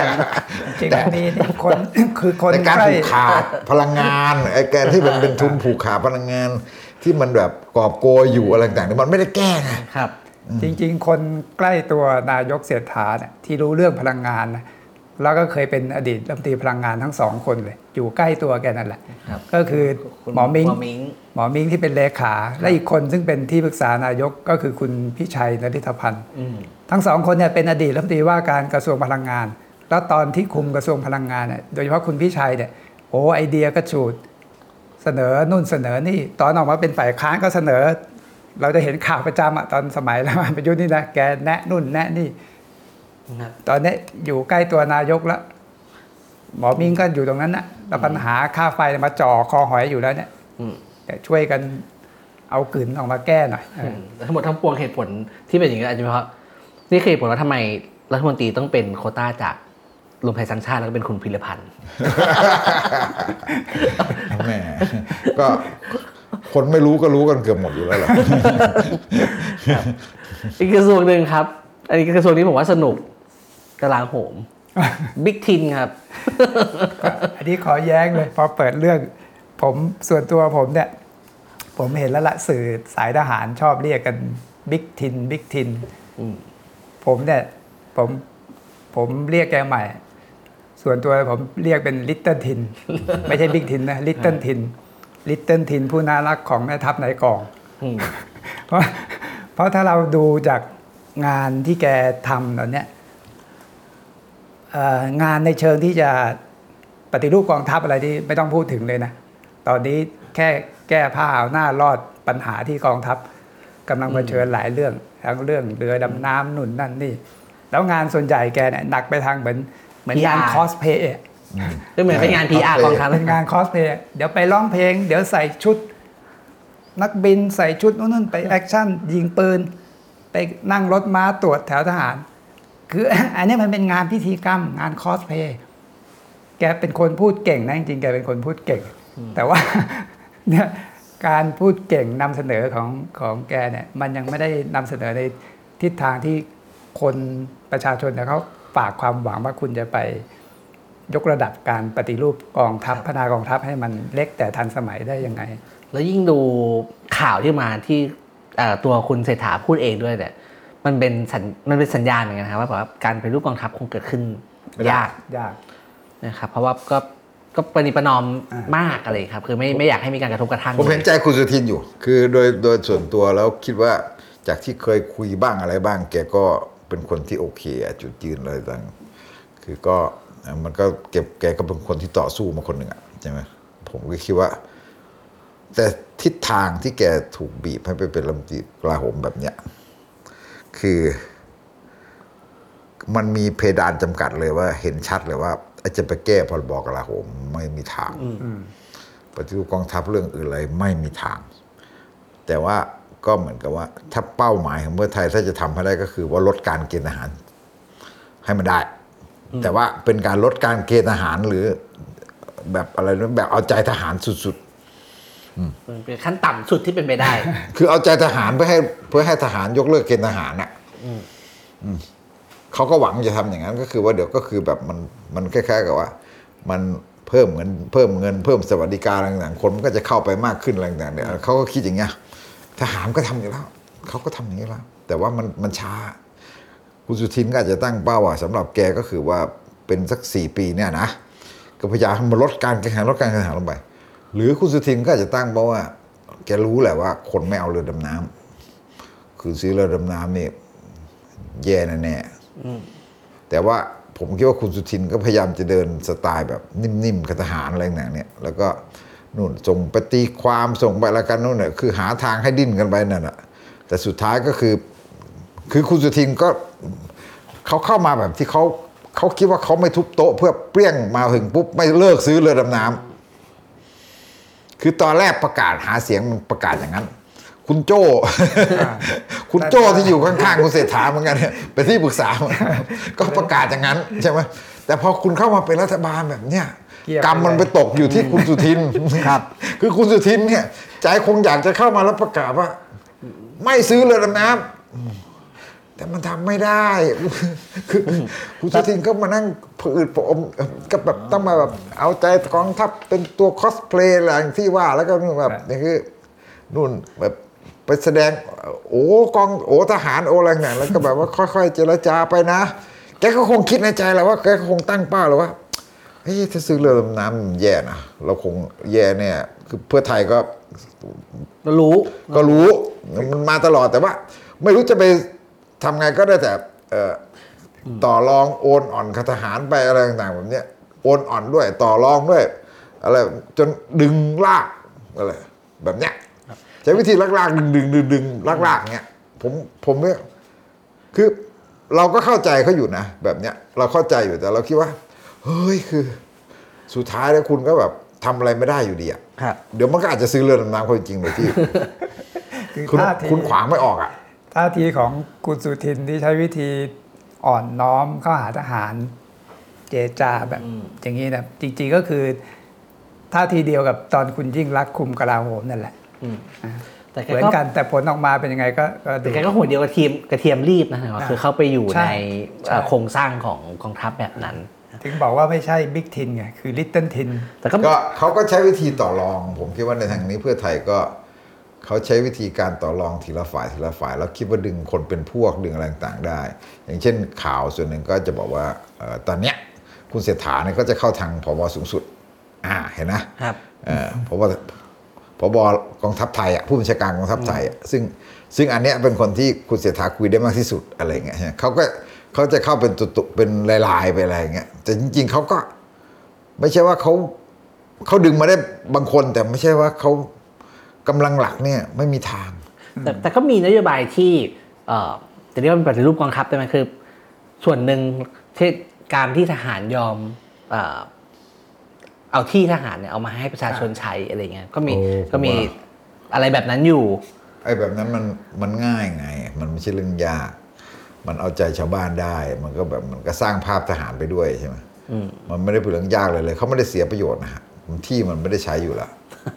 ที่เยอะแต่ที่สำคัญคือที่เยอะที่มีเยอะใช่ที่เอามาเลยยังส่วนน้อยมากครับนี่มันจะมีกลุ่มหนึ่งนี่ที่ผมที่ว่าแบบจริงๆแล้วแกทำงานดีนะถึงแม้ในทางการเมืองเนี่ยภาพแกจะไม่ค่อยป๊อปปูล่าเท่าไหร่คุณธรรมนัสกับกระทรวงเกษตรใช่ใช่บอกว่าก็เห็นหลายคนก็ชมเหมือนกันว่าจริงๆงานที่แกทำเนี่ยค่อนข้างแอคทีฟแก้ปัญหาให้ชาวบ้านได้จริงล่าสุดก็มีเรื่องสปก.อีกสมัชชาคนจนน่ะถามว่าใครคุยตรงไปตรงมาได้เคลียร์ได้ดีที่สุดน่ะธรรมนัสก็ธรรมนัสนะครับเขาไม่ได้คุยกับคือ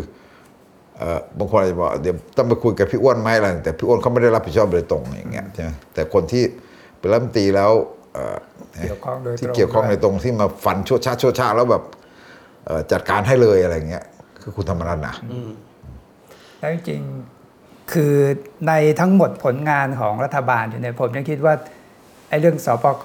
4.01 ที่จะให้ที่แปลงเป็นโฉนดเกษตรกรรมเนี่ยนะมีผลบังคับใช้แล้วด้วยนะอันนี้ถือเป็นผลงานเด่น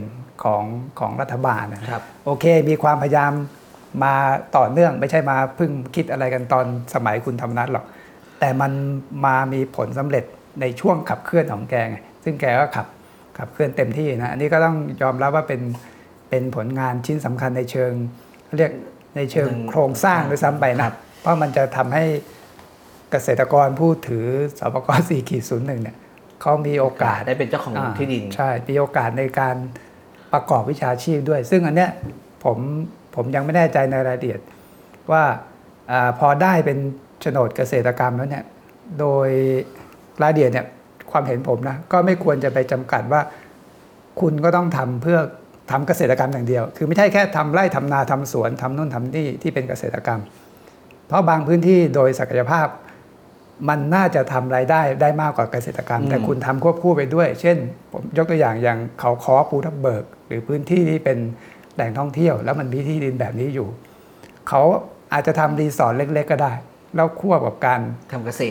ษตรปลูกกระหล่ำเป็นทุ่งอย่างภูทับเบิกเนี่ยปลูกกระหล่ำมันเป็นทุ่งเลยมันกลายเป็นวิวที่ขายในเชิงท่องเที่ยวมีรีสอร์ทในขณะเดียวกันเจ้าของที่เนี่ยก็ได้ผลผลิตจากเกษตรกรรมเอาไปขายจริงอันนี้มันต้องยืดหยุ่นไม่ใช่บอกว่าเอ้ยคุณจะทำรีสอร์ทเก็บเงินทำอย่างเงี้ยไม่ได้มันต้องผมคิดว่านะเขาต้องนั้นจมอยู่กับกระลำนั่นแหละแต่ผมคิดว่าเขาคงนั่นอยู่นะอันนี้ต้องยืดหยุ่นไม่งั้นไม่มันประโยชน์น้อยเกินไปถ้าบอกว่าแต่ผมจะเข้าใจว่าอันนั้นไม่ใช่สรรพากรนะไม่รู้ใช่ไหมแต่มันจะมีที่ของป่าไม้ที่ของที่ของการจัดสรรอะไรต่างๆส่วนหนึ่งมันตั้งแต่ช่วงพวกผมออกจากป่าที่มันมีการอันนั้นไม่ใช่แค่ยกตัวอย่างให้ชัดๆว่าคือหน่วยราชการทั้งหมดมันเป็นอย่างนี้มันวิธีคิดเป็นอย่างนี้คุณต้องปลูกกระหล่ำอย่างเดียวคือถ้าทำเกษตรก็ต้องทำเกษตรไม่ทำอย่างอื่นซึ่งเหมือนที่เราคุยกันก่อนหน้านี้นะปัญหาของทำเกษตรกรรมจริงๆอ่ะต้นทุนมันสูงไงมันมีปัญหาตรงนี้ว่าคุณจะให้เขาทำนาปลูกข้าวโพดอยู่แบบเดิมเนี่ยต้นทุนรัฐเนี่ยไม่ได้กลไกของรัฐมันไม่ได้มาช่วยลดต้นทุนค่าปุ๋ยค่ายานู่นนั่นนี่เนี่ยคุณยังจัดการตรงนี้ไม่ได้เพราะถ้าบังคับให้เขาทำแต่อย่างเงี้ยทำไปก็มีแต่ขาดทุนอ่ะมันก็สะสมยอดหนี้ไปเรื่อยๆมันต้องเปิดกว้างพอกลายเป็นที่ดินที่เป็นโฉนดอย่างนี้แล้วนะคุณธรรมน่าจะมีผลงานหมูเถื่อนด้วยนะโอ้หมูเถื่อนนี่สนุกมากเลยครับแล้วมันเป็นข่าวด้วยมันข่าวคนกระจายพิสดารที่ยุ่งไปหมดเลยครับแล้วผมก็บอกว่าเนี่ยเห็นไหมไอ้พวกที่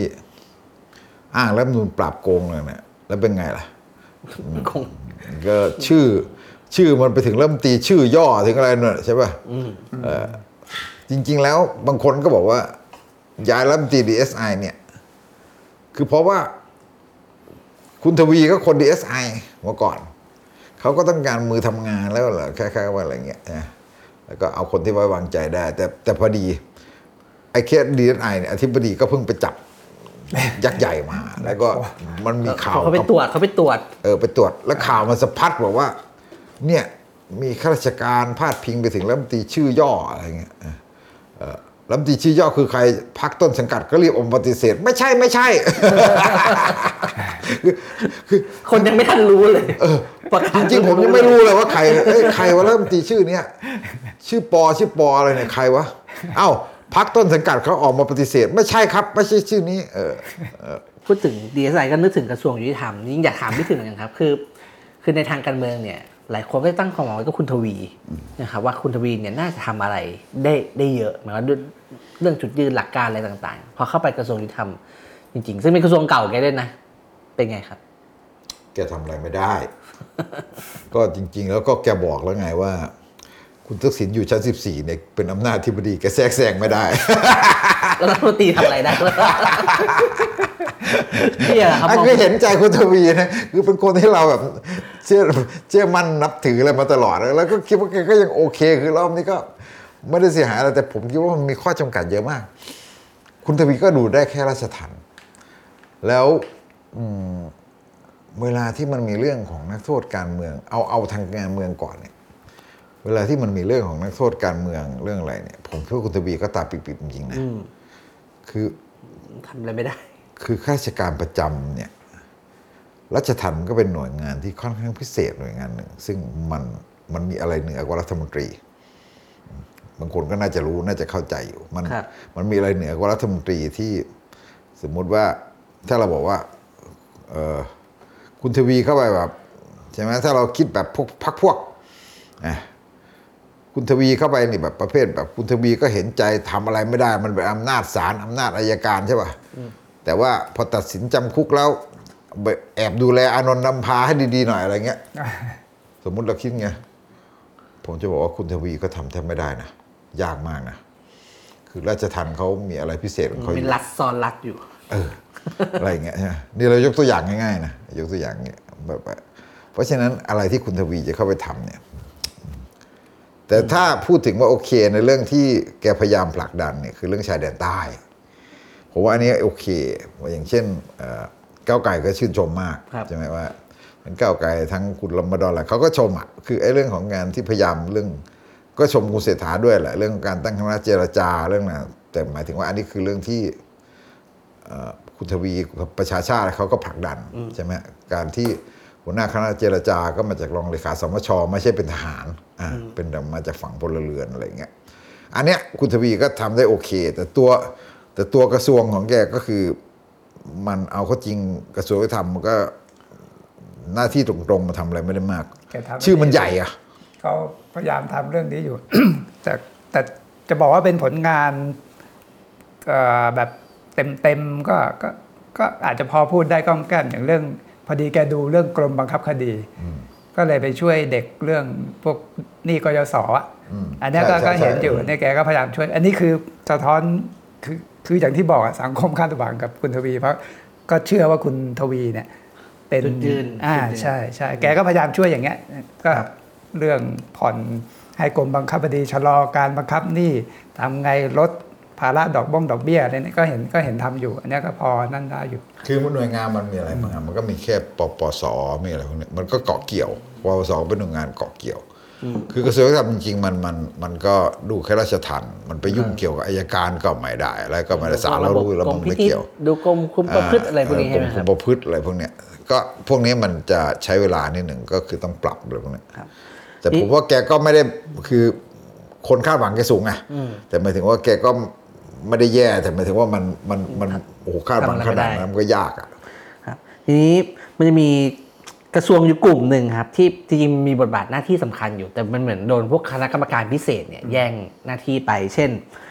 ท่องเที่ยวและกีฬาใช่ไหมครับแล้วก็วัฒนธรรมอันนี้ก็โดนซอฟต์พาวเวอร์แย่งซีนไปสาธารณสุขหมอของหมอชลน่านเนี่ยก็มีคณะกรรมการ30บาท plus เลยเข้ามาทำงานเนี่ยกลุ่มนี้เป็นยังไงครับกลุ่มที่แบบว่าเหมือนจะทำอะไรได้เยอะแต่ว่าดูเงียบเอาสั้นๆครับหมอชลน่านน่าผิดหวังมากไม่ใช่พี่ตอนนั้นพี่ถึงหวังอะไรตอนแรกไม่ใช่แกเป็นหมอแกควรจะรู้เข้าใจการบริหารอะไรที่มันแบบดูกระฉับกระเฉงให้มันดูแบบนู่นนี่ทำอะไรมันพึบพับหน่อยคือคล้ายๆว่าแกมาโดดเด่นเลือกจุดโดดเด่นก็อย่างเดียวคือเรียกร้องให้คนมีลูกคนเขาแซวกันแล้วไม่ก็แกพูดอย่างนั้นจริงๆแล้วคือเรื่องอื่นแกแบบไอ้เรื่อง30บาท plus เนี่ยใช่ไหมฮะอันนั้นก็ต้องยอมรับว่าคนที่ขับเคลื่อนจริงๆคือคุณหมอสุรพงษ์ใช่ไหมหมอถูกแต่หมายถึงว่าเรื่องพวกนี้มันเข้าใจกันเรื่องบัตรทอง30บาท plus เนี่ยมันไม่จำเป็นต้องให้คุณหมอเลียบมาดูเองหรอกเพราะว่าคุณหมอชลน่านก็เป็นหมอตัวเองก็เคยเป็นหมอชนบทแล้วก็เข้าใจระบบตัวนี้อยู่แล้วถ้าคุณแบบต่อสายกันอะไรต่างๆคือคุณก็เดินแบบอะไรเนี่ยให้มันแบบได้ทันทีแล้วก็ทำให้มันแบบคือมันเป็นเรื่องที่ผมยังคิดว่าบทบาทหมอเลียบเรื่องนี้นะหมอเลียบทำงานสองด้านนะหมอเลียบน่าจะไปด้านเศรษฐกิจสร้างสรรค์ 90% มาช่วยเรื่องบัตรทองพันนี่แค่ 10% เพราะมันเดินของมันเองได้มันเป็นกลไกที่มันเดินเองได้คุณหมอชลน่านแกกระฉับกระเฉงหน่อยคือแค่นั้นแหละผมว่ากระทรวง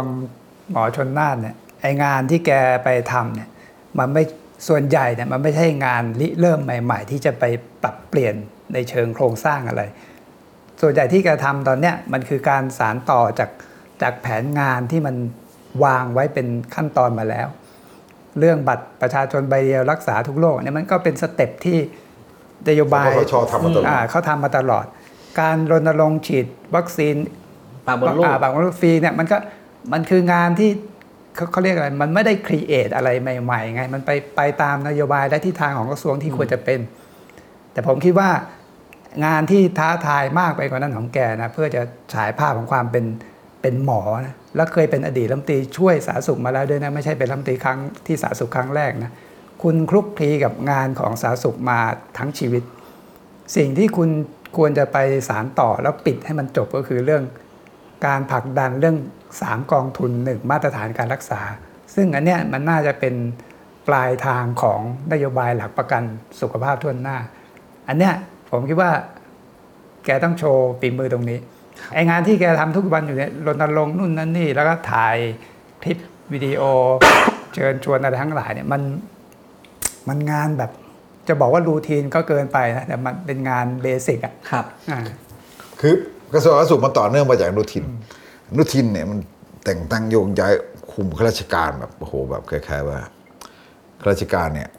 เอาใจอนุทินมากนะแล้วแบบคล้ายๆว่าเดินตามมากเลยนะแล้วพอหมอชลน่านเข้ามาเนี่ยเหมือนกับแบบแกไม่ได้ลื้ออะไรตรงนี้เท่าไหร่ไงอาจจะยังแต่งตั้งโยกย้ายไม่ได้แต่ว่าแกไม่ได้ลื้อแกมาเดินเป็นเหมือนมัสคอตให้กับกระทรวงที่มันเป็นแบบผู้บริหารมันมาจากอนุทินอ่ะผู้บริหารกระทรวงสาธารณสุขทุกวันนี้มันคือคนคือข่ายมันเป็นคนที่อนุทินวางไว้แล้วก็หมอชลน่านเข้ามาก็เป็นมัสคอตให้เขาอ่ะไปประชาสัมพันธ์นู่นนี่อะไรเงี้ยแกต้องหาช่องที่จะแบบทำอะไรแบบไอ้พวกแบบที่มันเป็นงานใหญ่ๆแล้วก็ไปลื้อๆอะไรมั้งวัฒนธรรมกับท่องเที่ยวและกีฬาครับวัฒนธรรมเหรอคุณเสริมศักดิ์องค์อาทิตย์คือตอนนี้มันไปอยู่ที่ซับเขาไม่คาดหมายกันอยู่แล้วไม่อยู่กับซับพาวเวอร์หมดไม่งานนี้มันไปอยู่กับซับพาวเวอร์หมดจริงๆว่าทำเรียนนี้ซึ่งอันนี้เป็นจากที่แผนของเพื่อไทยคุยไว้เลยมันอยู่ในมือของรัฐมนตรีว่าทำที่ทำได้เลยนะซึ่งก็คือเรื่องของการยกเลิกกฎเซ็นเซอร์ห้ามฉาย อันเนี้ยมันเป็นอำนาจของรัฐมนตรีนะเพราะว่ามันคือการแก้กฎกระทรวงแล้วในโฆษณาหาเสียงเรื่องซอฟต์พาวเวอร์ของพรรคเพื่อไทยเนี่ยพูดไว้ด้วยซ้ำไปว่าจะแก้ภายใน100 วันถ้าเรานับวันแถลงนโยบายจนถึงเทปที่เราบันทึกตอนเนี้ยโอเคมันยังไม่ถึง100วันนะมัน90วันละแต่จนถึงสิ้นปีเนี่ยมันจะ100วันแล้วนะครับคุณมันทำได้ทันทีไงอันนี้คุณควรจะสร้างผลงานเพราะว่าอย่างน้อยเนี่ยอันนี้จะเป็นเขาเรียกเหมือนบันไดขั้นแรกที่คุณจะเรียกความเชื่อมั่นว่าคุณจะทำเรื่องซอฟต์พาวเวอร์คือถ้าแค่งานพื้นฐานคุณเซ็นแก๊กให้แก้กฎกระทรวงแล้วคุณบอกว่าคุณศึกษาไว้แล้วด้วยนะว่าจะทำเรื่องนี้ห้ามฉายนู่นนั่นนี่แต่ตอนนี้ไปพูดเรื่องอีกอันนึงที่แกพูดก็คือเรื่องบอกว่าได้ยกร่างพรบภาพยนตร์ฉบับใหม่และที่จะแก้ไขเนี่ยไว้เรียบร้อยแล้วเพราะตอนมีคนมาทวงถามในเรื่องกฎเซ็นเซอร์นี่แหละแกก็เบี่ยงไปพูดเรื่องร่างพรบภาพยนตร์ว่ายกร่างไปแล้วโอเคคุณยกร่างไปแล้วคุณเอามาเปิดให้คนเขาดูอย่างว่าที่คุณจะแก้น่ะคืออะไรมั่งผมยังไม่เห็นรายละเอียดเลยนะว่าจะนั่นยังไงแต่คุณกลับไปตอบคำถามสังคมที่เขาถามคุณเรื่องกฎยกเลิกการห้ามฉายเนี่ยซึ่งมันเซ็นได้เลยเพราะมันเป็นกฎกระทรวงเนี่ยทำตรงนี้ให้เห็นทำก่อนสิ้นปีนี้เลยเป็นจะบอกว่าเป็นของขวัญปีใหม่ก็ได้คุณต้องแอคชั่นอ่ะไม่งั้นไอ้ซอฟต์พาวเวอร์ที่ผลักดันกันทั้งหมดเนี่ยผมยังไม่เห็นอะไรที่มันเป็นผลงานที่จะสร้างความเชื่อมั่นว่าคุณจะผลักดันเรื่องนี้จริงอ่ะเพราะซอฟต์พาวเวอร์มันคุณต้องผลักดันเรื่องเสรีภาพมันถึงจะเกิดความคิดสร้างสรรค์นู่นนั่นนี่ทำให้เกิดซอฟต์พาวเวอร์ท่องเที่ยวมันเป็นกระทรวงโควต้าเราว่ากระทรวงท่องเที่ยวโควต้าเป็นไทยนั่งเองนะโควต้าแป้งมันก็ยังงงอยู่ว่าเขาจะเอามันเกี่ยวกันตรงไหนอ่ะวีซ่ายังไม่ได้ตามเป้าเลยแล้วมันก็มันไม่ใช่ของรัฐมนตรีด้วยฟรีวีซ่ามันของคุณเศรษฐานั่นไงผมว่ามันโดนแย่งซีนอยู่ประมาณนึงก็มันยังไงดีอะไรเงี้ยเขาพักเดียวกันไม่เป็นไร ก็ไม่เป็นไรแต่หมายถึงว่ามันก็เหมือนกับว่ารัฐมนตรีท่องเที่ยวหายไปเลยใช่ไหมก็คือคุณเศรษฐาก็ทำอ่ะแต่ว่ารัฐมนตรีท่องเที่ยวก็เป็นไม้ประดับไปอ่ะมันไม่ได้มีอะไรอ่ะมันเหมือนแบบมันเป็นรัฐมนตรีโควต้าซึ่งโอเคก็คือกลุ่มโคราชลงแป้งมันเนี่ยเขาได้มาส.ส.มาเท่านี้เขาอันนี้คือโควต้าเขาอ่ะแต่ว่าก็คือ แล้วก็ส่งลูกมาเป็นอย่างเงี้ยนี่มันมีอยู่ผมฝากเพิ่มอย่างนี้รัฐมนตรีท่องเที่ยวฟรีวีซ่าคุณไม่ได้ตามเป้าแล้วไหมงั้นก็ขยับไปดูตลาดใหม่ๆคือจะไปหวังโอเคหวังได้นะนักท่องเที่ยวจีนแต่คุณต้องบุกตลาดใหม่ๆไงตลาดที่มีศักยภาพใช่ไหมอย่างอินเดียไงอินเดียโอ้ถ้าเราไปดูข้อมูลนะรายได้ของประชากรเขามันโตไงรวมทั้งจำนวนประชากรตอนนี้แซงหน้าจีนไปแล้วด้วยซ้ำไปแล้วก็อินเดียก็นิยมมาไทยนะอย่างมาจัดงานแต่งงานมานู่นมานี่ที่เราเห็นน่ะเนี่ยทำยังไงคุณจะไปบุกเบิกตลาดอินเดียให้มันเขาเติบโตมากกว่านี้มาบ้านเราเหมือนมาได้แบบระดับแบบจีนเลยยิ่งดีใหญ่เดี๋ยวรอแต่นักท่องเที่ยวจีนอ่ะมันมีกระทรวงที่อยากขมวดที่ผมคิดว่ามันเงียบผิดปกติถ้าเทียบกับขนาดนะคมนาคมอุตสาหกรรมเนี่ยเงียบกิ๊บเลยแต่ว่ากระทรวงใหญ่มากเลยคมนาคมมีคุณสุริยะอุตสาหกรรมมีคุณพิมพ์พัฒนาวิชัยกุลอุตสาหคุยคนนินทาว่าเกี่ยวข้องกับรถไฟฟ้าอะไรก็ยังไม่เห็นมีอะไรเลยครับนอกจากเริ่ม20 บาทซึ่งเริ่มแค่20 บาทโอเคมันแล้วมันง่ายมากอะไรเงี้ยแต่เงียบนะเงียบแล้วบางที่เจ้ากระทรวงก็ดังอยู่กระทรวงก็ใหญ่อย่างนี้แล้วเคยคือเจ้ากระทรวงเคยคุมมาแล้วด้วยไม่ใช่ว่าหน้าใหม่สำหรับกระทรวงคมนาคมนะแล้วโดยพื้นฐานก็มาจากจริงใช่ก็ถึงบอกว่าโอเคนอกจากเอาแค่ยังไม่ต้องคิดโปรเจกต์ใหม่ก็ได้นะคุณสุริยะเนี่ยไปตามงานเก่าที่ค้างอยู่ทั้งหลายเนี่ยแล้วคุณเร่งรัด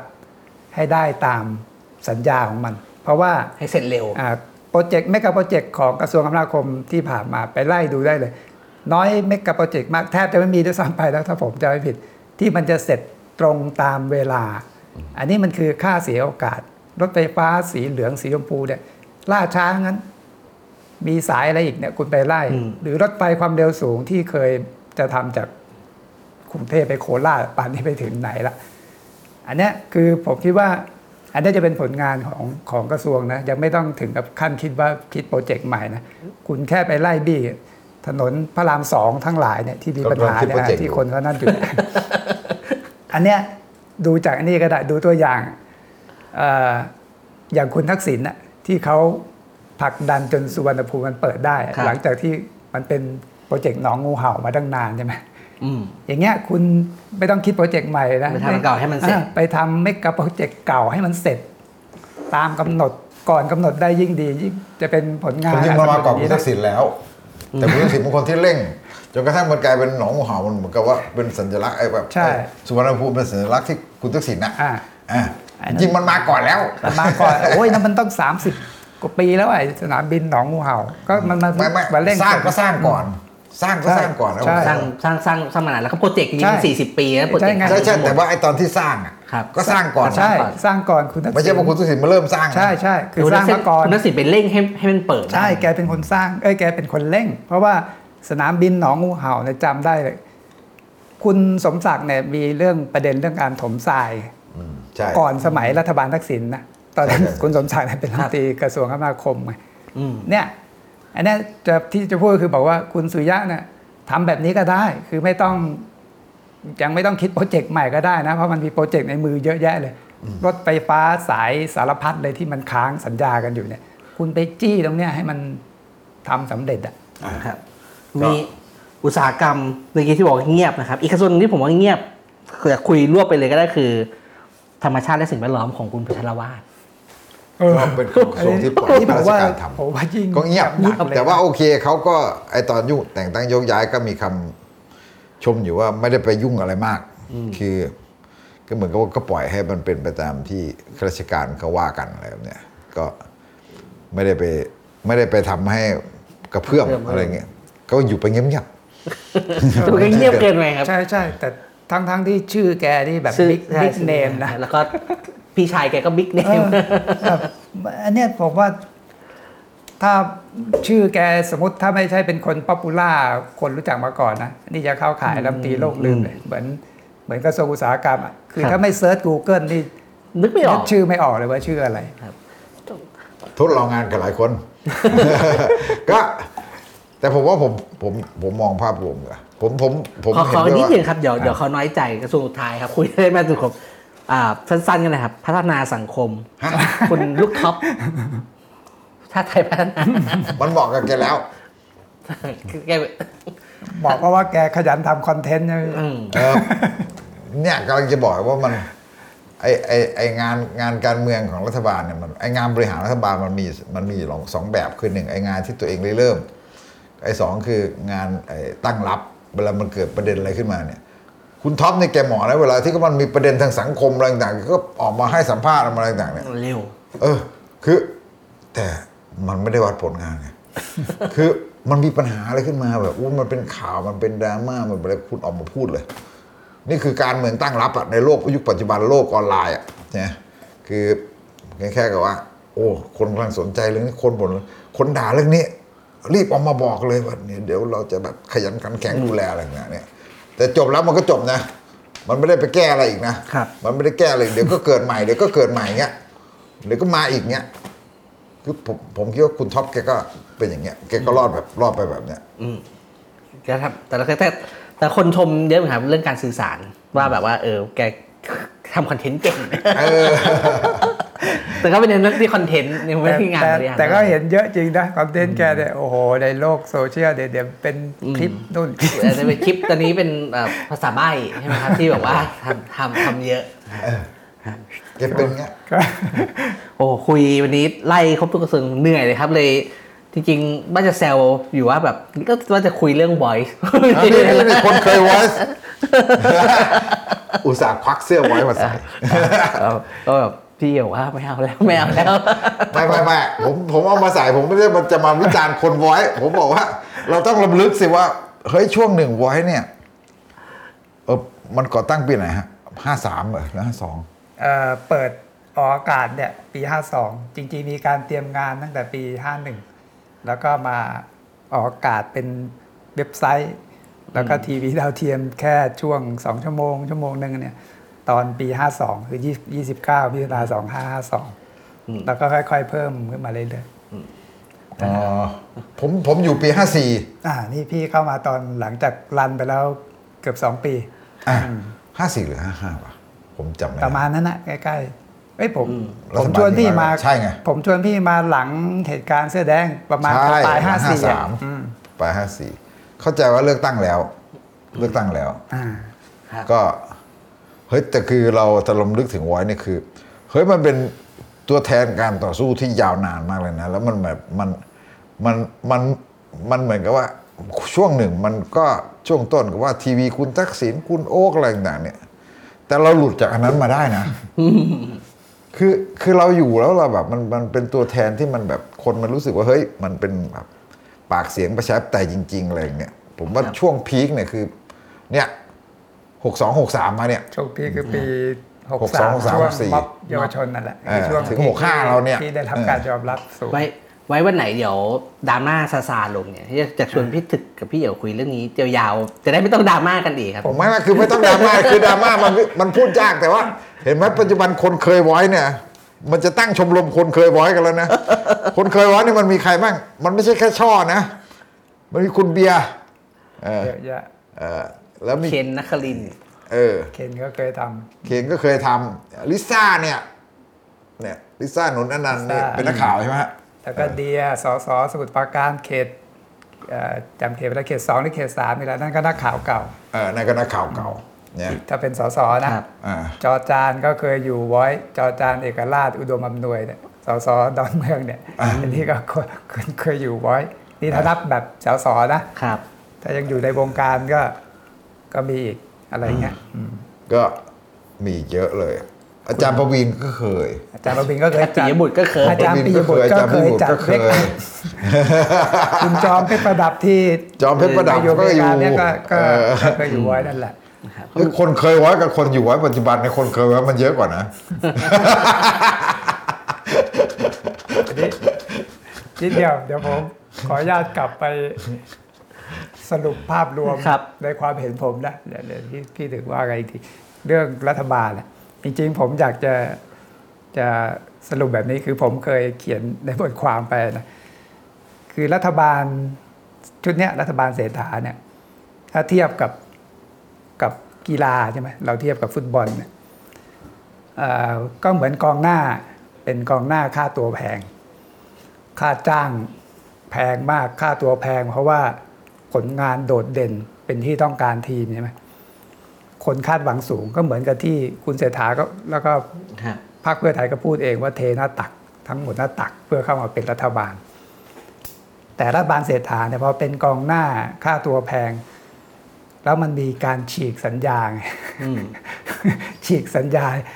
ย้ายค่ายกันไงจากเดิมคุณอยู่ค่ายฝั่งเสรีนิยมประชาธิปไตยใช่ไหมตอนเริ่มแรกของการหลังจากตั้งรัฐบาล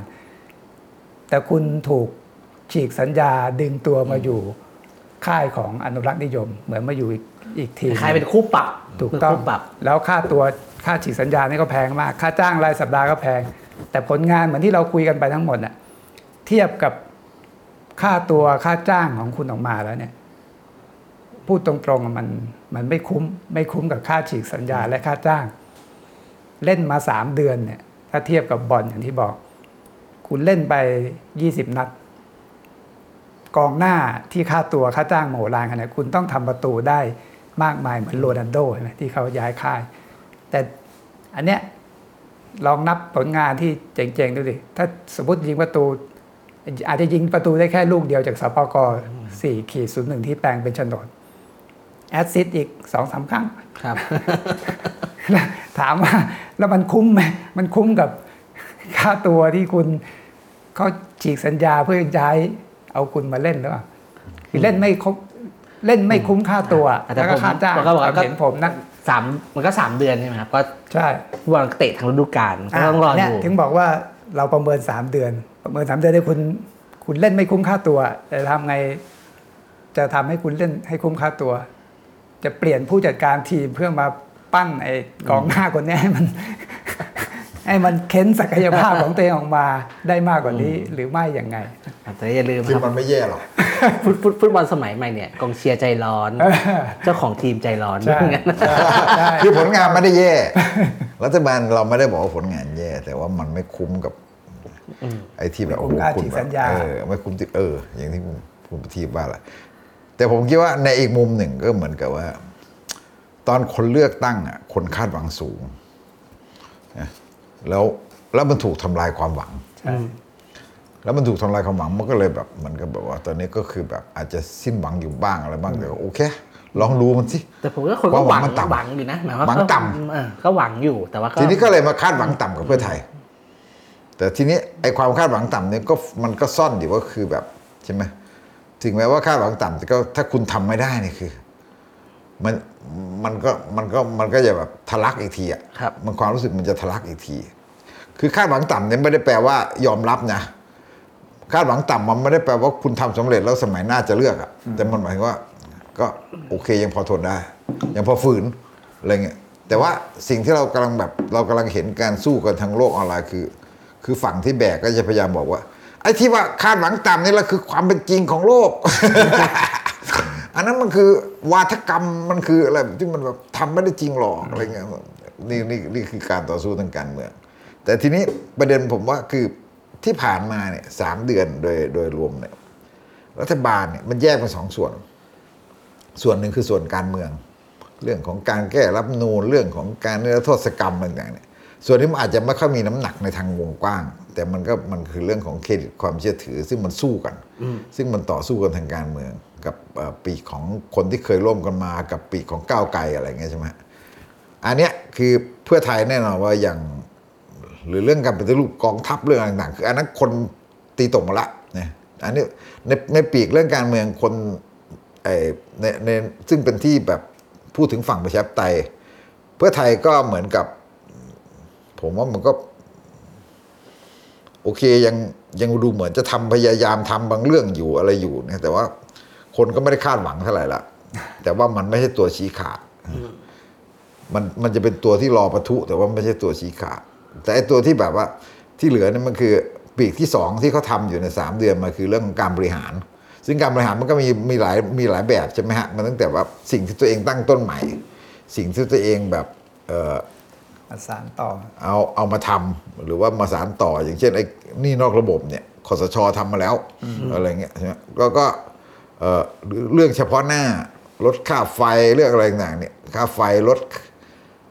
ราคาน้ำมันเรื่องเฉพาะหน้าที่มันแก้แบบ